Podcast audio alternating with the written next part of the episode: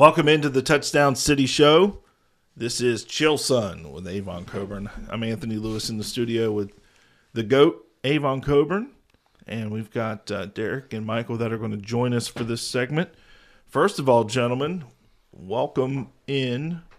I, I kind of like having you guys in here. Me and Avon just kind of sit and BS. It's kind of like an extension of the pot or the radio show as a podcast. But um, thanks for thank you guys for stopping in this week. Uh, first and foremost, running backs. Um, we're down. We're down. We're down running backs. Yeah, we it, it's bad, man. It's bad, and, and and the guys that played yesterday, um, man, Johnson is is I love him. He just he just don't want to hit a hole. Like he just does not want to hit a hole. I'm like, bro, just put your foot in the ground and go get five. As big as you are, you're gonna fall for seven. Please, he just does not want to hit a hole. I mean, even though he ran hard, uh, he just he, he when when he wanted to run hard, he ran hard. I just didn't see it. Do you think it's like they're trying to score every time they touch it? I, I And that's think a part of the problem. I think that is. I mean, at one point that was kind of my thing. I'm like, you, and I was told you can't score every time you touch the ball, Right. which is not necessarily a bad thing to have. But at the same time, I was talking to somebody else. This is a whole different conversation.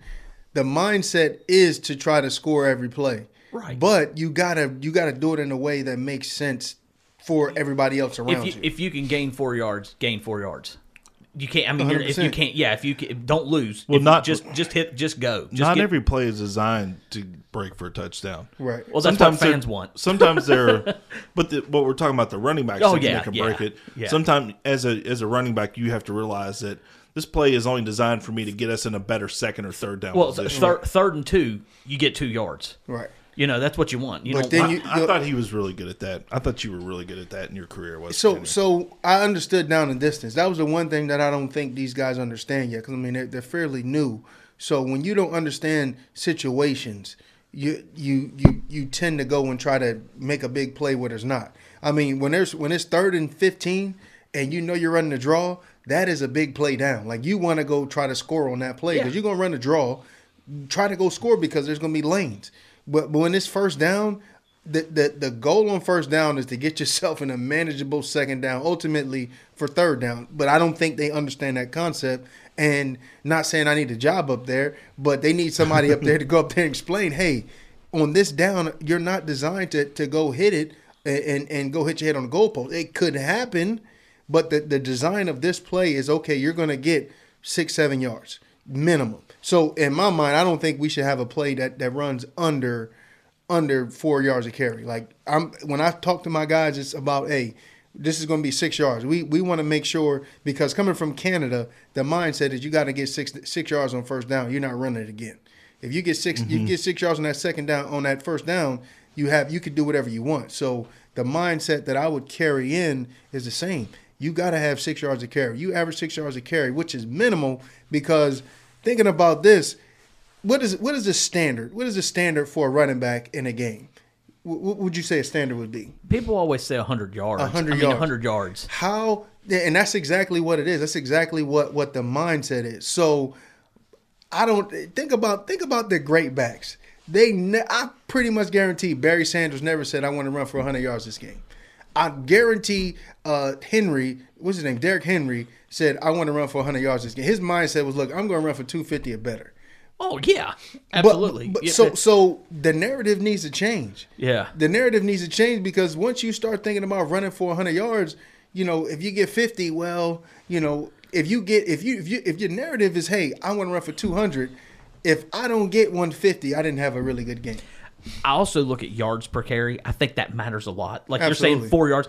I, if you're running for four yards a carry, that's not bad. No. But if you're starting under, if you're under four, that's not a great day. But also, too, I guess if you want to say you give them the ball in a lot of short yardage situations and they end up with at under four yards a carry, then that's probably not the worst thing. But hundred yards at four yards a carry is generally what running backs are shooting for.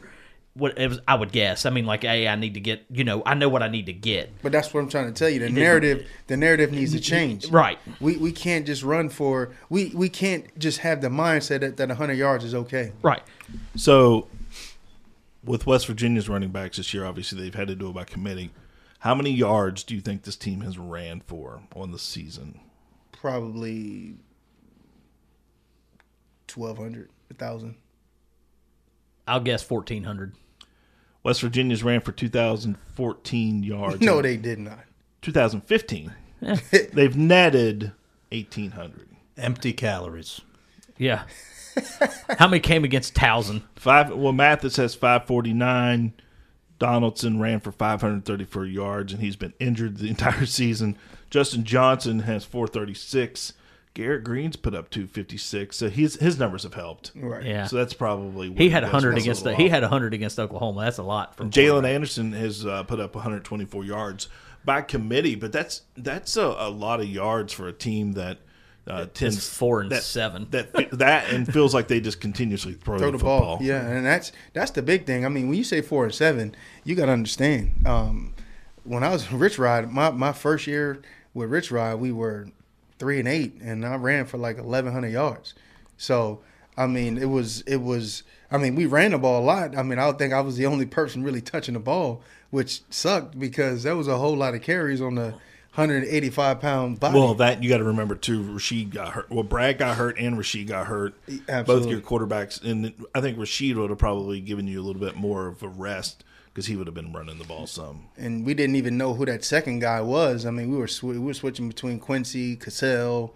Uh, uh, we had everybody in there, and I'm like, man, you you got to give somebody else uh, the, to let- touch this ball because I'm dying.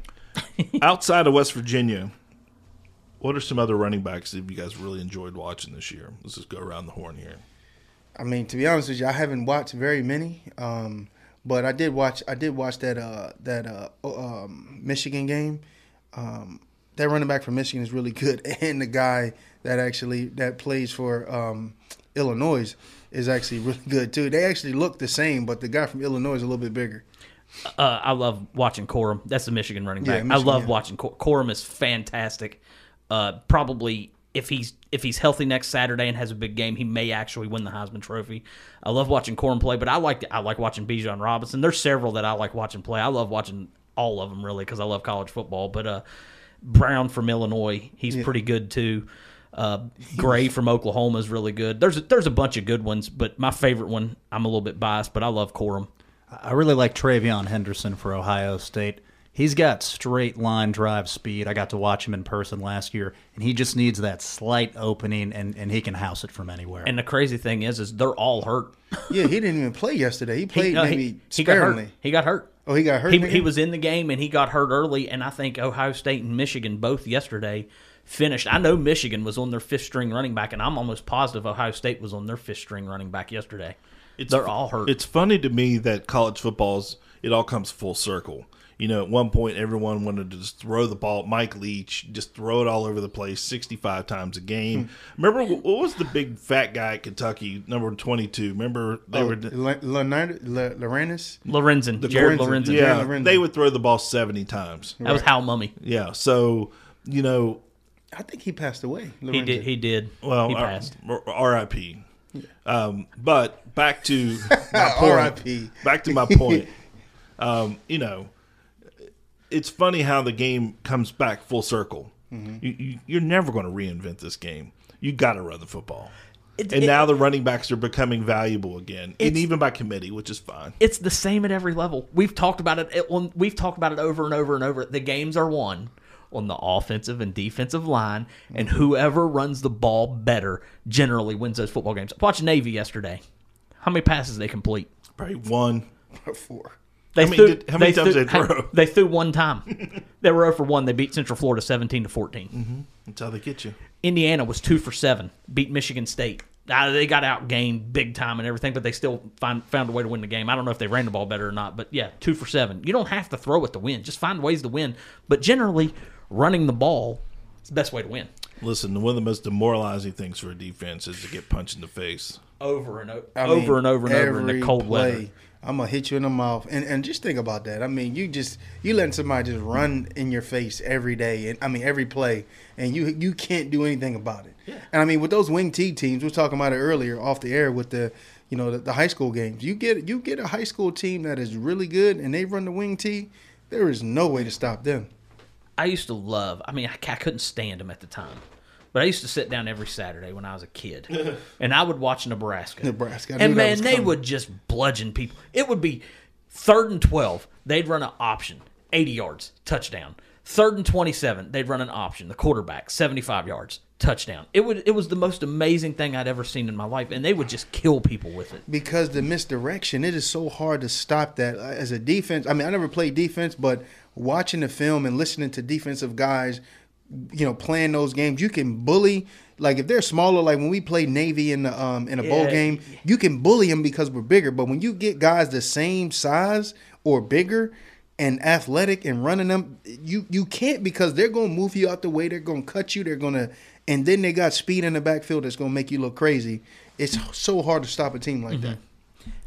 Well, in general, West Virginia, um, you know, it's. I thought for sure that we would have someone emerge, and I guess the injuries is kind of taking that out, and it's unfortunate. Let's just hope that nobody transfers. I think the future for West Virginia in the running back room is very bright. Yeah. Um, you know, I think you're going to lose some guys. Somebody's going to go. But in the today's climate, every every school you're going to lose guys. It doesn't matter who you you're Right. losing somebody. But you got to hang on to enough because we this year has proven throughout college football that you have to have multiple running backs. I think you have to have a minimum of three, three. Yeah. That's that's insane because uh, that we I think college football and, and, and again it's probably been forever, but we haven't experienced um, we haven't experienced this type of injuries um, since since I since I've been knowing. I mean, yeah, Steve got hurt, but then we had Noel Devine. It never been to the point where we've we've been down to our fourth string running back. Let me say this about where I'm coming from with three. You're going to lose. Like if you lose your main one, that's fine. You you you got your backup. But if the backup, he's going to need somebody to spell him. So you need. That's where I go with three. Also, if you win the national title, you play 15 games. Mm-hmm. Some of these schools will play 15 games. That is a ton of games compared to the 12 or 13 that you would used to play. And I mean, if you go 15 games, Used to be 12. Yeah, I mean, you used to play 12 games. Now it's 15. That's why I say three running backs is almost a must.